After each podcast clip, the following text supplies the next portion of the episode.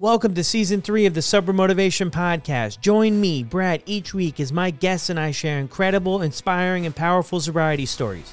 We are here to show sobriety is possible one story at a time. Let's go. Mailinn started drinking at 13 years old, and at 18, things blew up as she was then legal age to purchase beer in Norway. At first, it was to keep up with friends, and the consequences took a bit of time to set in but she was hooked on the escape alcohol provided. After some years, things progressed and she found herself drinking up to 17 liters of beer or 4 liters of vodka per day. She didn't go anywhere without alcohol.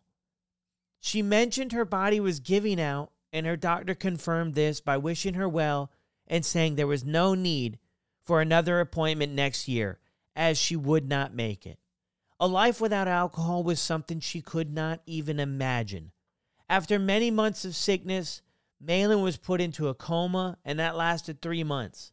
Today, we celebrate a true miracle. She has three years sober. This is Mailinn's story on the Sober Motivation Podcast. Hey, how the heck is it going, everyone? Brad here. Welcome back to another show. This is incredible. All the way from Norway. A story from Norway. This is awesome. It's always been a sort of a dream of mine to get these stories from different cultures, different places in the world, and this definitely checks a big box. Look, somebody asked me about the whole let's go thing at the beginning of every episode. They said, What what is that all about? Look, I have no idea. How the whole podcast started is I reached out to my friend Sober Dave. If you don't haven't checked out his podcast, check it out. One for the Road with Sober Dave. And I asked him, I said, Dave, you've got a podcast. Do you enjoy it? He said, I really enjoy it. I said, I've been thinking about starting a podcast should I start a podcast? His answer to me was yes, start the podcast. That night, I ordered the stuff on Amazon to start a podcast, got it the next day. It was about 11:30 at night and I'm humming and hawing with this idea of starting a podcast. I've uh, no idea at all on how to do any process of a podcast other than the talking part, obviously. And I was working on putting this intro together and I was so like convincing myself to not even do this. And then at the end of this intro I put together, I spent a few hours. It was like 11:30 uh, midnight. I needed I needed to go to bed, and I was really down on myself and I was really just overthinking this entire situation and I wanted to put a little bit of uh, shed a little bit of good light on it and I just at the end of the recording I was just like, "Let's go." And then I thought to myself, "Well, I'll just delete that later." But I left it. And that's the whole story of that. But let's get into this week's episode. You're going to love it. Let me know your thoughts too on Instagram at Sober Motivation. I would love to hear from you, and we'll talk soon. And now, a few words from our sponsors. Getting sober is a lifestyle change, and sometimes a little technology can help. Imagine a breathalyzer that works like a habit tracker for sobriety. SoberLink helps you replace bad habits with healthy ones. Weighing less than a pound and as compact as a sunglass case, SoberLink devices have a built in facial recognition, tamper detection, and advanced reporting, which is just another way of saying it'll keep you honest. On top of all that, results are sent instantly to loved ones to help you stay accountable. Go after your goals. Visit soberlink.com slash recover to sign up and receive $50 off your device. A lot of people from this show are on the Sober Buddy app. So I want to let you guys know about it. Come over and check out the meetings the groups, the support, it's all incredible. It's like a family over there. Everybody comes over. They can't believe it. They're like, my goodness, I never knew anything like this existed. So it's there. If you want to get connected to other people on the same journey, check out the Sober Buddy app. I host three meetings, three groups per week, and I would love to have you there to share what's going on with you, to get some support, to hear how other people are working through stuff in their life. And it's just incredible. We just come together and we're all on the same mission to live our best life, to stay sober, and to do this dang thing. So download the app today and join us for a group. Welcome back to another episode of the Sober Motivation Podcast, all the way from Norway. We've got my friend Mailinn. How are you? Hi, I'm great. How are you? I'm good. Thank you for jumping on here to do this. I've seen your story on Instagram here and there, and it's just incredible. And I reached out to you, and I'm so happy that you said yes to sharing it with us. Yeah, I'm really excited. I've never done anything like this, so I'm happy to help others stuck in this. Yeah. So, how we start every Yeah. show is what was it like for you growing up? I grew up in a two parent household. I have two brothers. They are one and three years older than me. My parents had a really unhealthy relationship. So we were actually pretty relieved when they divorced. I was 14 at the time. My father remarried and he moved out of Norway, actually. He moved to Greece. And yeah, we have great contact with our mother. We all live around the same place. And it was a lot of addiction in my family, especially on my father's side. We lost many people to addiction, but it was chaotic at times. Yeah. Yeah, I hear you on that. Yeah, and we've talked on the show a lot before about divorce, you know, the people who share the story of addiction that that's very common theme. What's it like in Norway growing up? Like you go to school obviously and did you play any sports or anything like that? How did you do in school? Did you have a bunch of friends and stuff like that or what was it like? I had a bunch of friends. It's the same friends I have now. My best friend we met when we were five. I did play football, soccer, football, soccer in school for many years. Actually, I come from a kind of a, like a small, very small town where everyone knows everyone. It's not a lot to do here, or it wasn't when I was a teenager. So we started to party pretty early. The first time I partied with my just three of my girlfriends, we were actually 12 years old because it was literally nothing to do. So the party scene started pretty early. But yeah, I love living in Norway in general. We have a great healthcare system, which I've needed. I've had a happy childhood. It's just been a little Yeah. chaotic, Yeah. but I've had amazing friends and I still have the same friends and an amazing family. Yeah, that's beautiful. When you say a small town, how many people live in this town you grew up in? Really, it's not in a town. It's like a village. I live an hour away from the second largest city in Norway, but right here where I live, we are like 6,000 people, maybe. Okay, gotcha. Okay, and you're still there. You still live in the same place you grew up in? Yes, not in the same house. My friends, they built me an apartment. So I live here. But yeah, it's the same place. I want to move closer to the city when I start studying next year, hopefully. But for now, I live here and I have all my friends and family around me. Yeah, beautiful. So you brought it up. I mean, this is a sobriety podcast, and we know that that's going to be part of the story here. But at 12 years Yeah. old, you start kind of partying. Is that drinking alcohol, or what does that look like for you at 12? Yeah, we met in our trailer and we were four girlfriends and we are just going to try it out. It was exciting. So we got some older people to buy it for us and it was just us. And it was actually pretty fun, a fun evening. But it started there and then my friends and everyone just kept on drinking. And then when we were 14, it really escalated where we were partying a lot you know, on uh, weekends, like home parties. We were obviously wasn't old enough to go to a bar so we had a lot of home parties. Gotcha. What are the rules there in Norway to buy and go to bars? It's pretty strict, and that really gave me anxiety in the later years. We have alcohol is only allowed to buy during the day. We have this restriction. You can buy it from 9 a.m. to 8 p.m., 6 p.m. on Saturdays, and on Sundays, it's closed. You can't buy alcohol except in bars and pubs. And it's 18 years old. You have to be to buy it. Okay, gotcha. Yeah. So and where- 20 for the hard liquor. oh, oh, there's a different age for hard liquor. Then Yeah, because we sell beers and stuff in the grocery store, but we actually have an apartment for hard liquor. It's not allowed to be sold in grocery stores. Oh, okay, gotcha.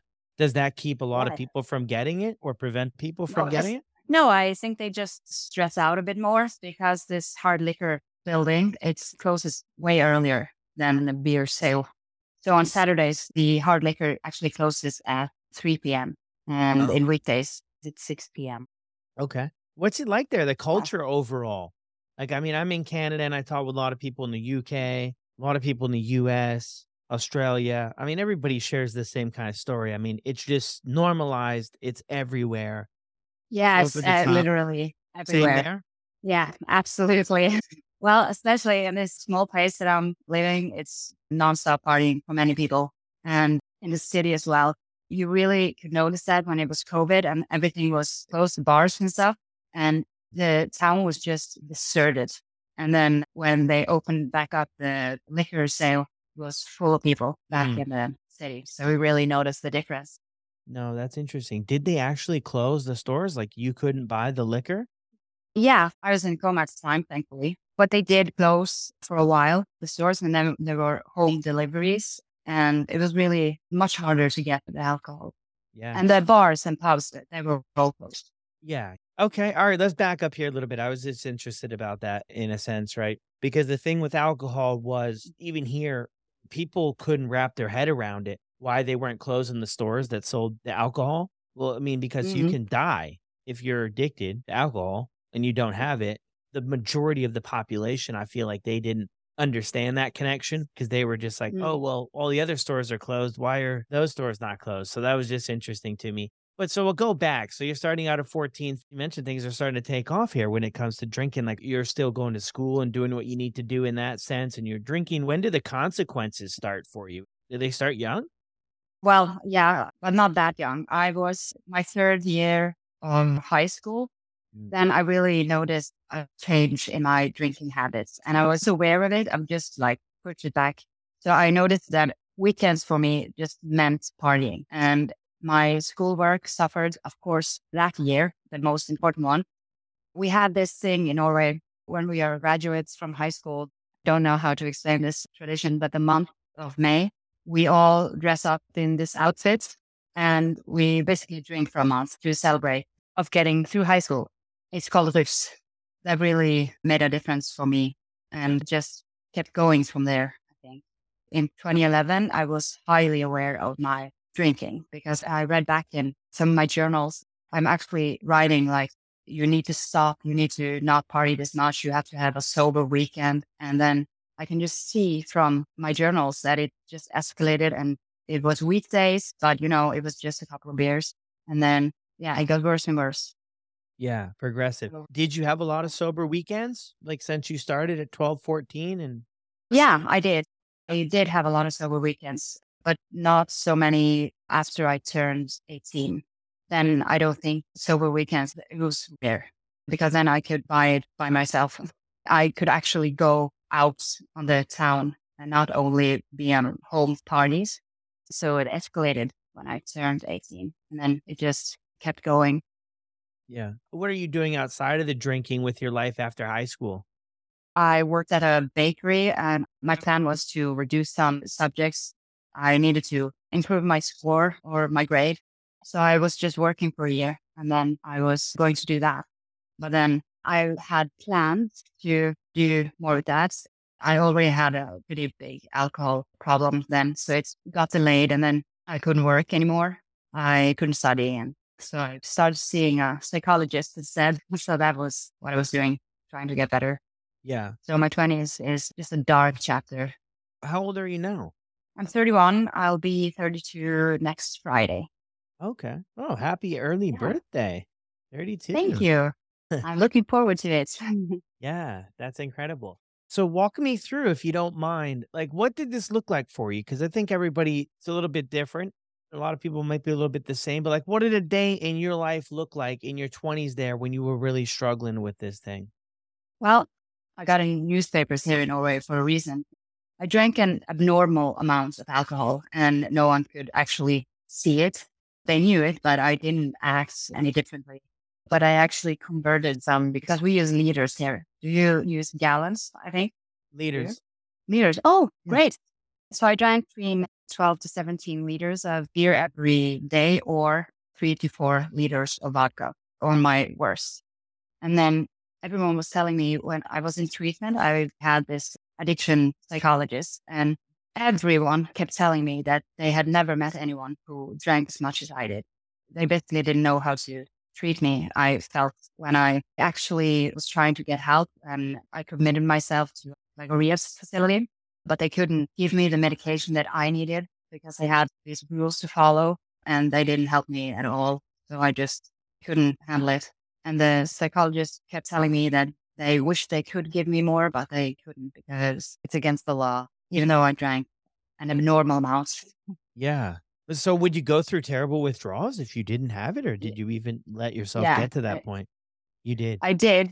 I started like crazy hallucinating and it was bad. I was really scared for my life at several points there and it was just unbearable.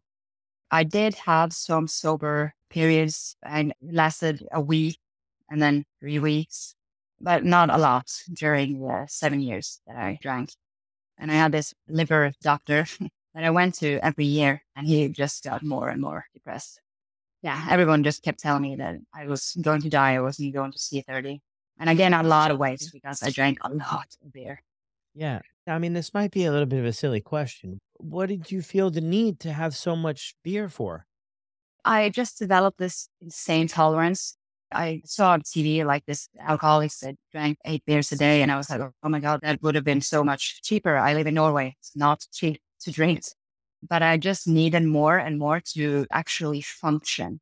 I could have withdrawals my blood alcohol level got under, we say three here.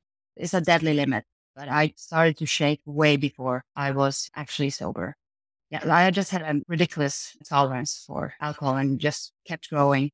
So mm. by the end there, I actually drank four liters of vodka a day if I drank vodka or up to 30 and 36, I have 17 liters of beer. Is your mom around at this time? Like in your 20s there? Yeah. Was she yeah. noticing? Yes, yeah. she did. You lived with her? Yeah, I did. Yeah, okay. So she noticed pretty early. And then my brothers found out. And as I said, I live in a small place. So it didn't really take that long before everyone knew. And it just kept escalating. At the start of all this, they tried to, of course, get me help and try to get me out of it. And then they realized eventually they just had to accept me for the disease and all. So yeah. They stood by me all those years. And they knew that wherever I came, alcohol came with me. They really adjusted extremely. I have pretty great friends and family. Yeah. Wow. they're, of course, very worried about me. Yeah, because four liters, and you said it's expensive too, right? So, yeah, ridiculous. Now, if you're gonna have a beer out on the town, I try to not because that's just ridiculous. It's equivalent to ten dollars for one beer out on the town. It's crazy. Yeah, no, it is for sure. So, do you consider yourself an alcoholic or no?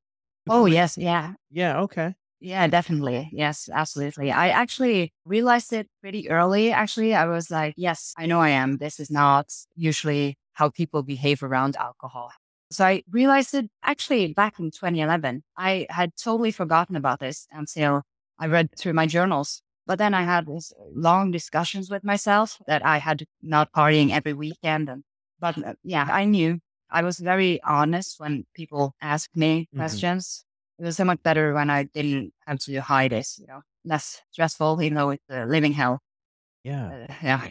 I'm just sitting here just thinking I'm so proud of you for where you've come because, you know, oftentimes you hear a story and then I'm looking at you now when you're smiling and you're telling us and I'm like, my goodness, I'm just so happy that you were able to find a way out of this. But I know that the story does take a little bit more of a turn down the yeah. road from here. But yeah, it's interesting because in 2011, you knew you were an alcoholic, quote unquote.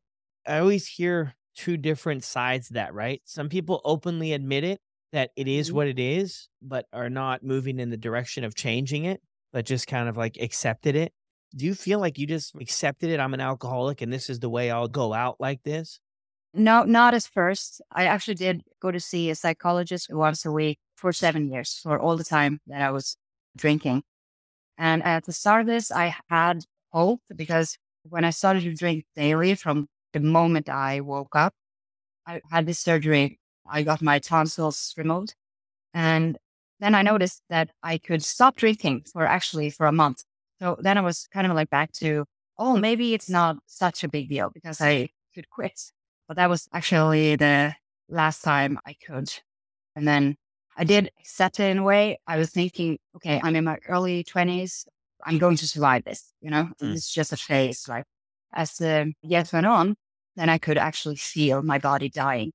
And my doctor, he told me literally every time I saw him, he told me that you will not live to see 30, you will be dead long before that. And I was like, yeah, no. He said that so many times, you know, I'm still alive. And I just kept mm. trying to ignore the danger of it, even though I knew it and I could feel it.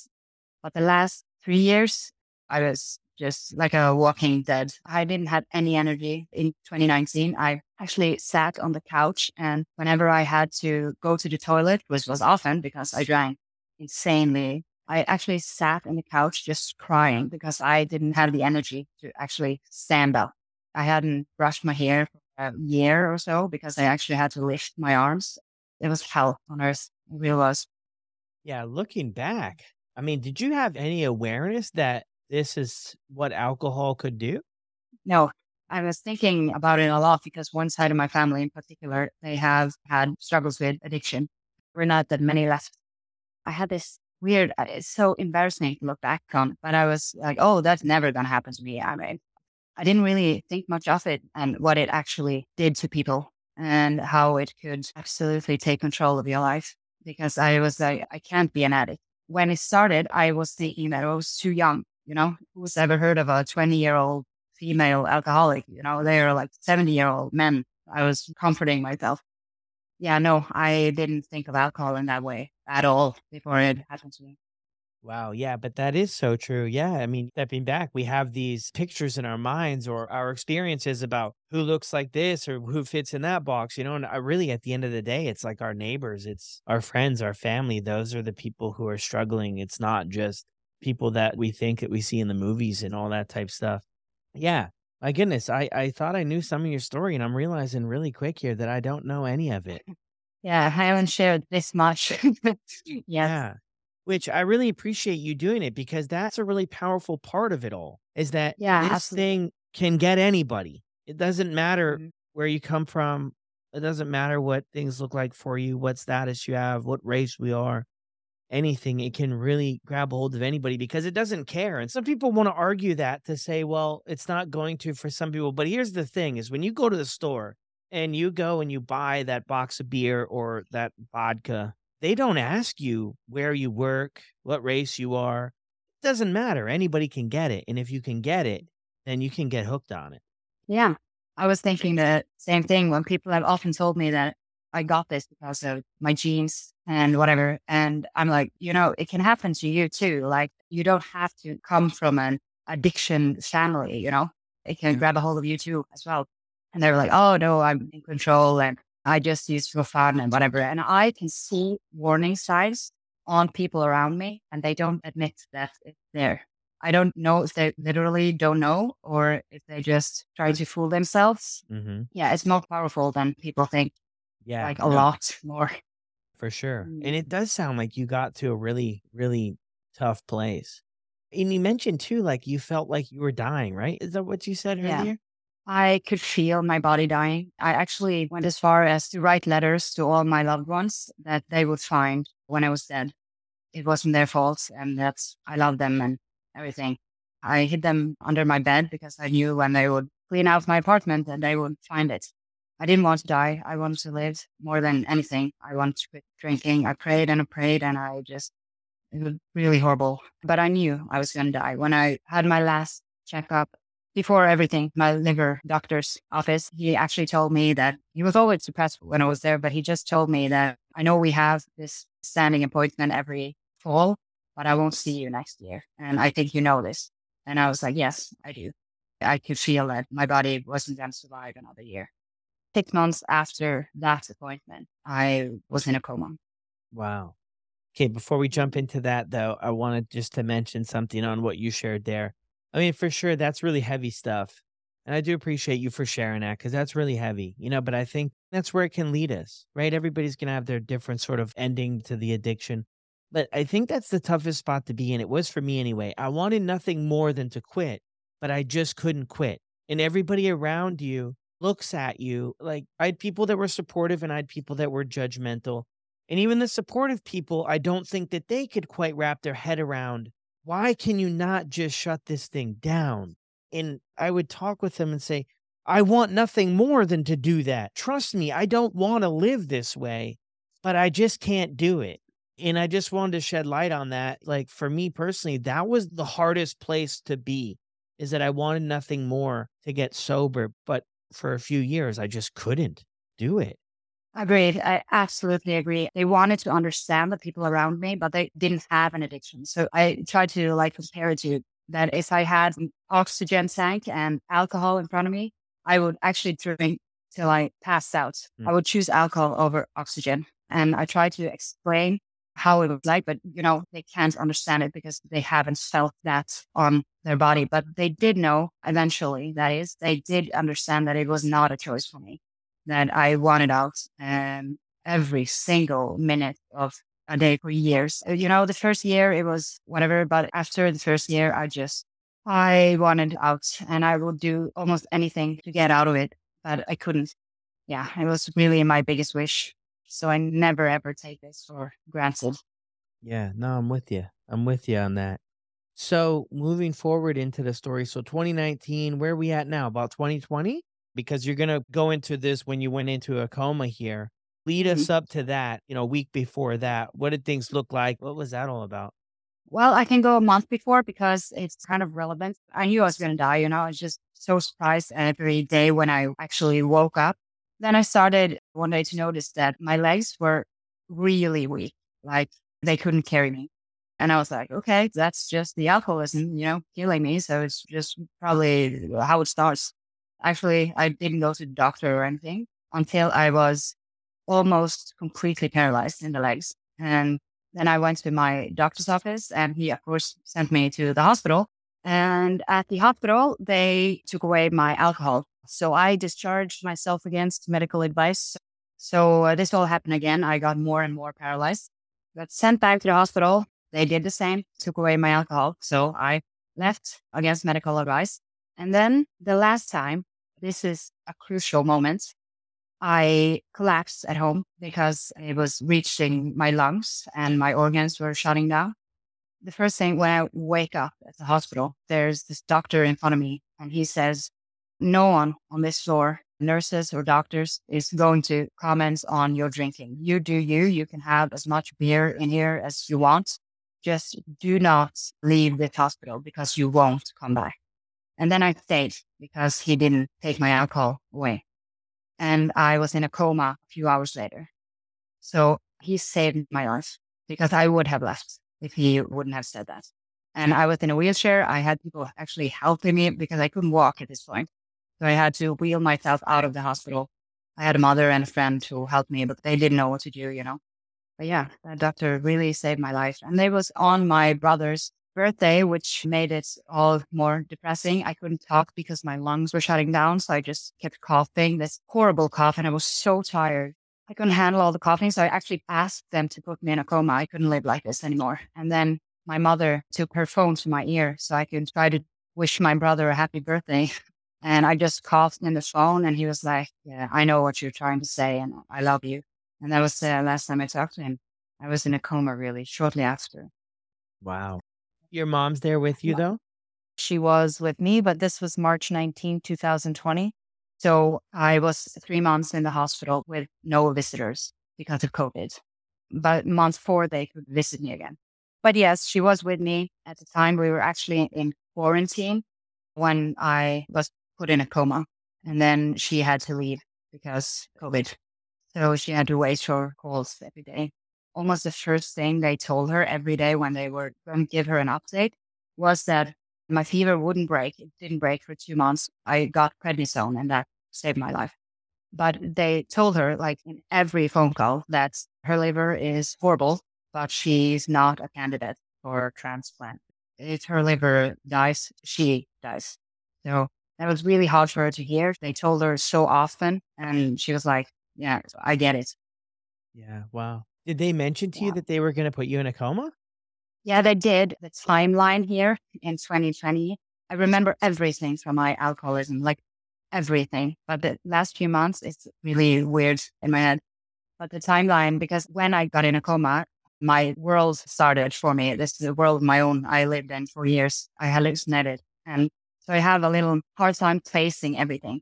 But they did tell me that they considered putting me in a coma and that it's nothing improved. And I actually begged them to put me in a coma because I couldn't handle it anymore. I was so weak and my body just kept on coughing. And I was like, it is too much. I didn't have any energy. And then my body just kept coughing and it was horrible. Yeah. Yeah. Wow. That was for three months? Four months. Four months. Uh, wow. Yeah. The last month I could have visitors though. So fourth month was just heaven on earth, actually. That's beautiful. And your mom and your brothers and friends came to visit you? Yeah. First of all, I woke up and I had hallucinated so much. I was absolutely sure that I was like 45 and I had no idea where I was. I had a lot of delirium and it was just so unreal. And then they proceed to tell me that I can't have visitors because of this pandemic that is named after a bear. And I was like, of course, my brain would make that up because it's a corona, it's a beer. Of course, my brain would, you know, make something like that up. I was like, yeah, sure. I had this TV in the ceiling because I was paralyzed. I couldn't talk. So I just lay there and then watch this TV. And on the news, they were like, yeah, people are fighting over toilet paper. And I was like, yeah, uh, yeah, sure, sure they are. Like, this is not happening. So I was just thinking that it was not real. I was still in a coma. I didn't actually understand that I had woken up for quite some time, actually. Wow. Yeah. And so, how do you feel when you wake up? Like, do you think about drinking when you wake up or no? Actually, yes, I did. But I thought I was still in a coma. So I was like, this world that I woke up to, I thought I was hallucinating. So I was like wondering what was happening with my real body since it was obviously not it. And I was like, okay, maybe I wake up and I'm sober, or maybe I'm dead and this is my purgatory. It's horrible time the time works very differently. Like I was transferred to the neighbor hospital and actually I just stayed there for about a week on the ICU there, two months on the other ICU. But this ICU actually felt like 10 years to me because I woke up in different rooms and places and I lived in these worlds, very hard to explain, but I had a lot of hallucinations and delirium. I, I didn't actually understand that it was real until my fourth month.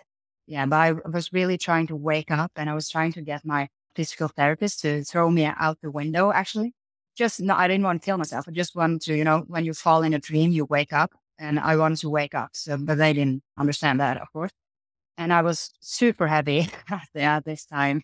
I weighed 165 kilos, like 363 pounds.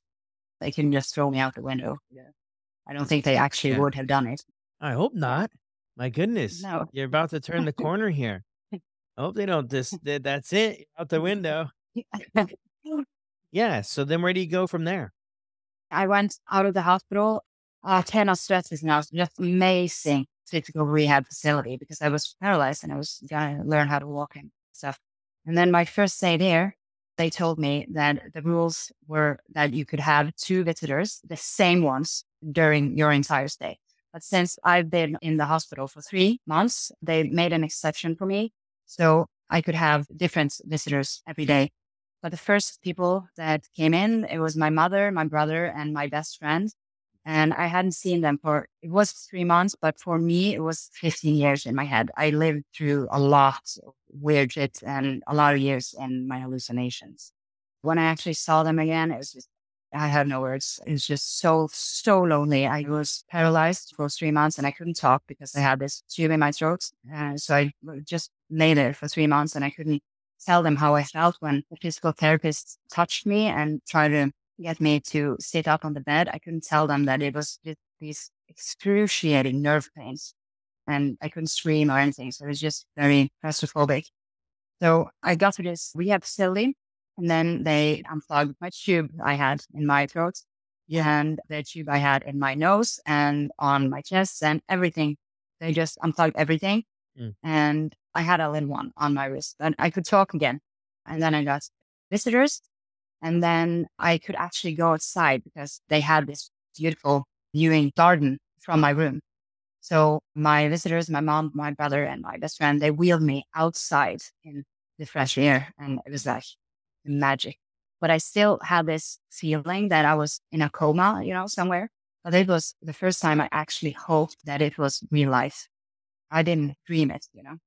I loved it there. They were just amazing people. And I had physical therapy every day and I had my visitors and it slowly like came to me that I'm actually sober, you know. This is my four months sober. And it's just unreal to me. I didn't dare to believe it, I think. Then I talked to my aunts She's one of my closest relatives. We have always had this special bond. And she was going to visit me the next day. This was a Thursday. And then she died that night. And my brain got straight back into like, this is not real. This is my hallucination. And then I just wished for the opposite. I wished that I was still in coma somewhere because I couldn't deal. And this was actually the first time I had to deal with something sober in years. And I was still so confused and it was really out of the body experience. I think I blacked out. Yeah, it was horrible. It was absolutely horrible. It still is. Did get to know that I talked to her on the phone the night before. She got to know that I survived and that I was sober. Not a day goes by without me missing her. Yeah. Was that important to her for you to get sober? Has she mentioned it to you before? Yeah, yeah, but she was really understanding and that side of the family had a lot of addiction. It was very, you know, normalized. And I really looked like them. And yeah, she wanted me to quit. She wanted me to survive. And she got to know that at least, but she should have been here with me. Yeah. I'm sorry for mm-hmm. that. Sorry for your loss Thank with you. her. Thank you. Yeah. So you're doing the physical therapy because, yeah, you're still paralyzed, right? How long I does that last for? I learned to walk with help. I had this tall walker in the hospital. I learned my first steps back in the hospital a few days before I was transferred to the rehab facility. But then I really started at the rehab facility. So I could walk with help. Yeah. So it just gradually got better. I'm still in physical therapy because it's a lot of things I can't do yet. Like I can't even believe that I used to jump like easily. It's uh, insane to me. But yeah, I love it though. Yeah. So you got that whole side of the physical therapy stuff. How have you been able to stay sober and not drink? I prayed so hard for the second chance and it was just extremely disguised, but I had not an, even a little cravings after what I've been through. I remember the reason actually I have these before videos of me walking at the hospital is because it wasn't planned then that I was going to do this before after stuff.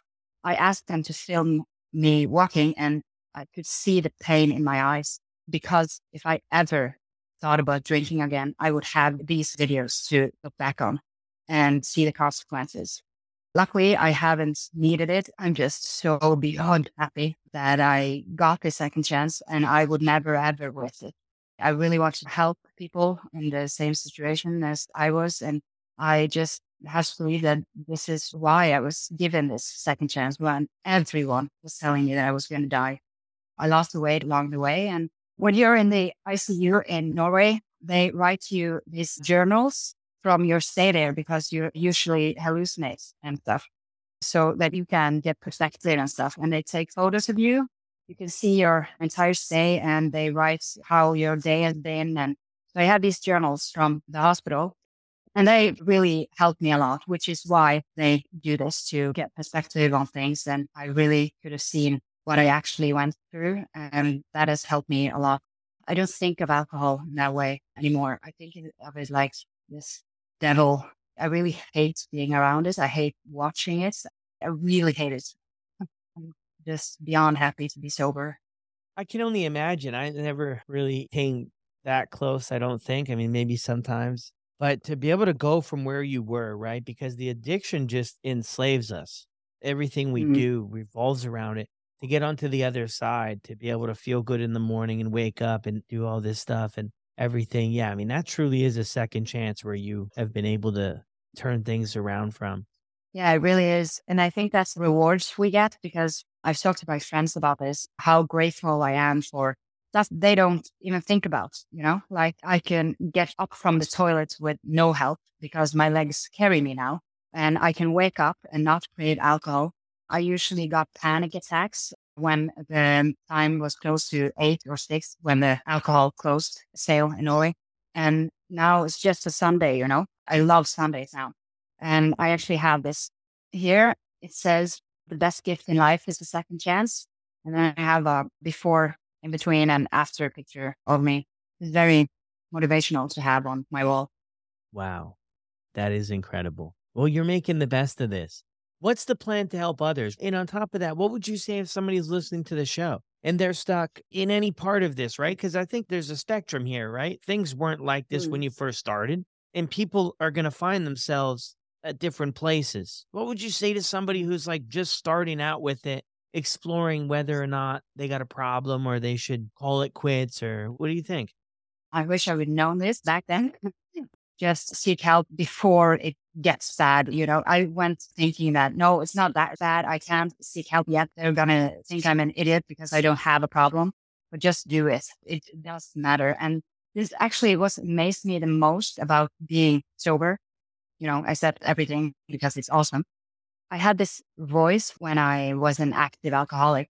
I want to quit more than anything. But then when I pictured my life without alcohol, something just happened in my brain. Like I couldn't picture it. And how would I ever have fun again? And all this weird stuff going on. And when I think back, those kind of thoughts now, it was just so, so clear to me that it was the alcoholism talking, that those thoughts were absolutely fake.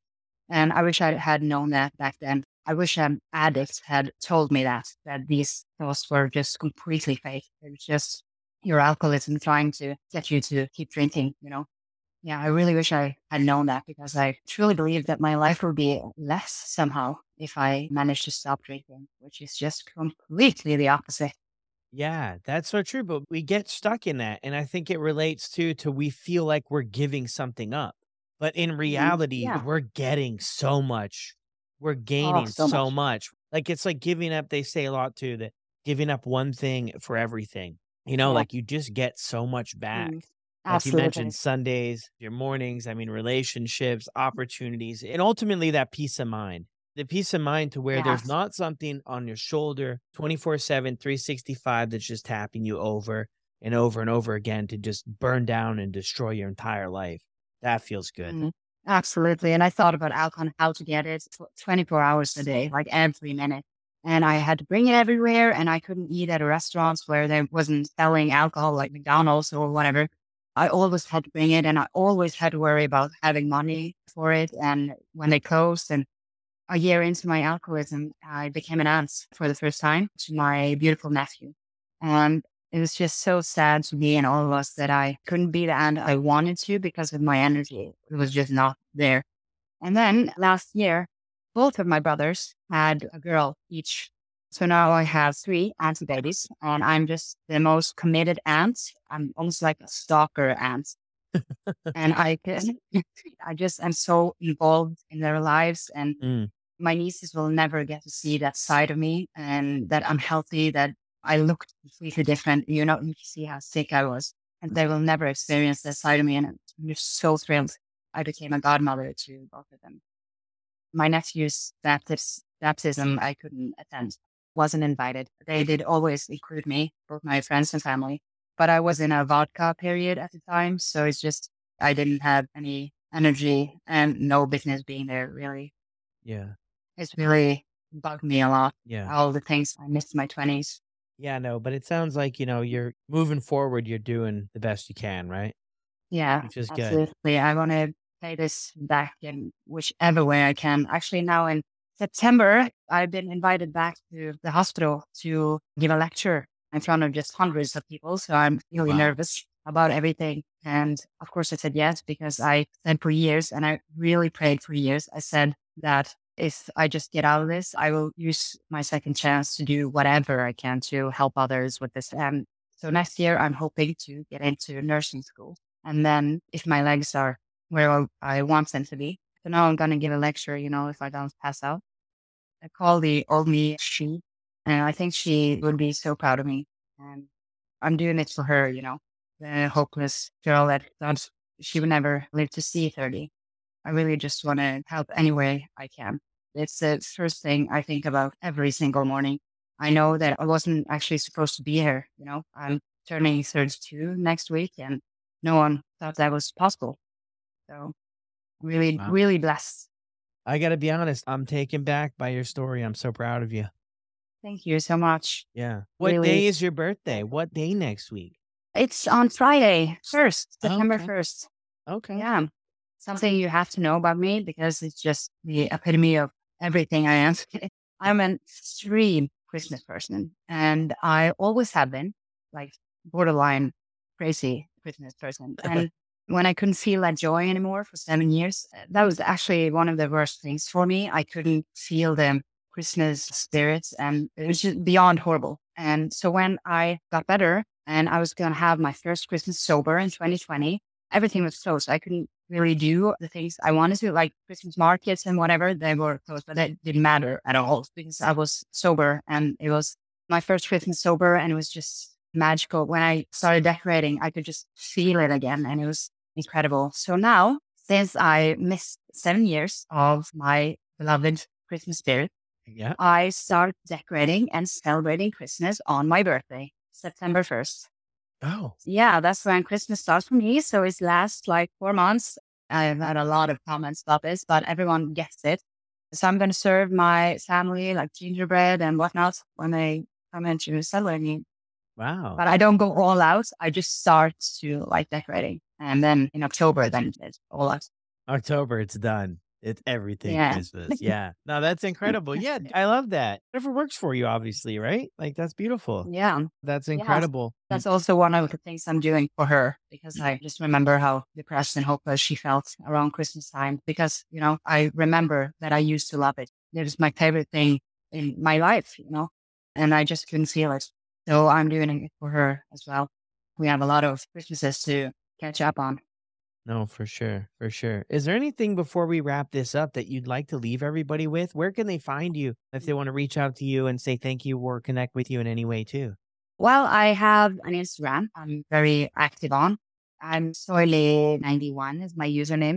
You can reach me there. And the reason also I want to share my story is because I always told my psychologist that I wish that I had someone like on TV that was doing, I don't know how to put this, but worse than I did. So that if they got out of it, that I could too.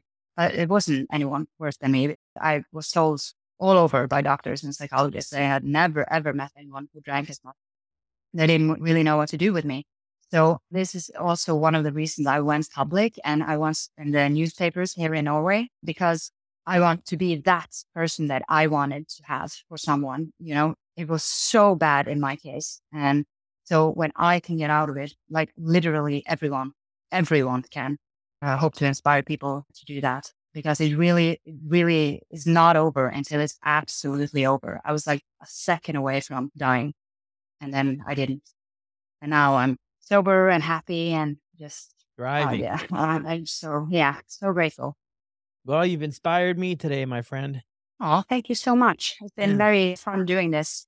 You've done incredible to walk us through what it was. And I believe that your story is going to do exactly that to let other people know that they can get off of the train, per se, whenever they want to. And that there's a lot of benefits if you do. And Absolutely. you don't have to ride this thing till the end or to the stop right before the end. You know, you can Yeah. change your life and make something no matter where you're at. So thank you so much. And I'll drop your Instagram handle in the show notes for anybody who wants to give you a follow. And if you want to, too, you can check out some of the videos. The videos you've done are incredible to showcase your transformation and what you've been through. Go and look at the videos, everybody. Trust me. It'll really paint a bigger picture. It'll just connect you more with the story because this is just an audio show. Go over there and check out those videos because it's a miracle, truly. It'll truly paint a whole nother picture for you to kind of see this stuff in real life in that sense. But thank you so much. Thank you. Thank you so much for this opportunity. It's been very fun. yeah. Wow, what an incredibly powerful episode on the podcast. Now, Mailinn is from Norway, so English is not her first language, but I think she did incredibly well. It was a little bit of a tougher episode to get edited just because of uh, the recording device that was used and stuff like that. But what an incredible story. My goodness. I mean, a coma for three months in the hospital for four, waking up during a pandemic. I mean, how wild would that have been? Especially as she mentioned she couldn't talk. So just taking in information and not being able to say anything at first. But where she's at now compared to where she was, I'm honestly blown away. If you look at her Instagram, like I said, I'll drop it in the show notes. You look at some of the videos of her going through stuff and having to learn how to walk again and do all those things that most of us just take for granted every single day. I know I do at times. to learn how to do all that, come out the other side, and, and now be on a mission and a journey to help others. I mean, it's truly inspiring. Truly, truly inspiring. So I hope you guys love this episode as much as I did. As always, if you're enjoying the show, drop a review on Apple or Spotify. If you're listening on Spotify, leave a comment. They have a new comment section and polls. I try to put a poll on each episode so you can share your thoughts there or you can drop some feedback and stuff for for the people to to check it out. But that's it for this episode and I'll see you on the next one.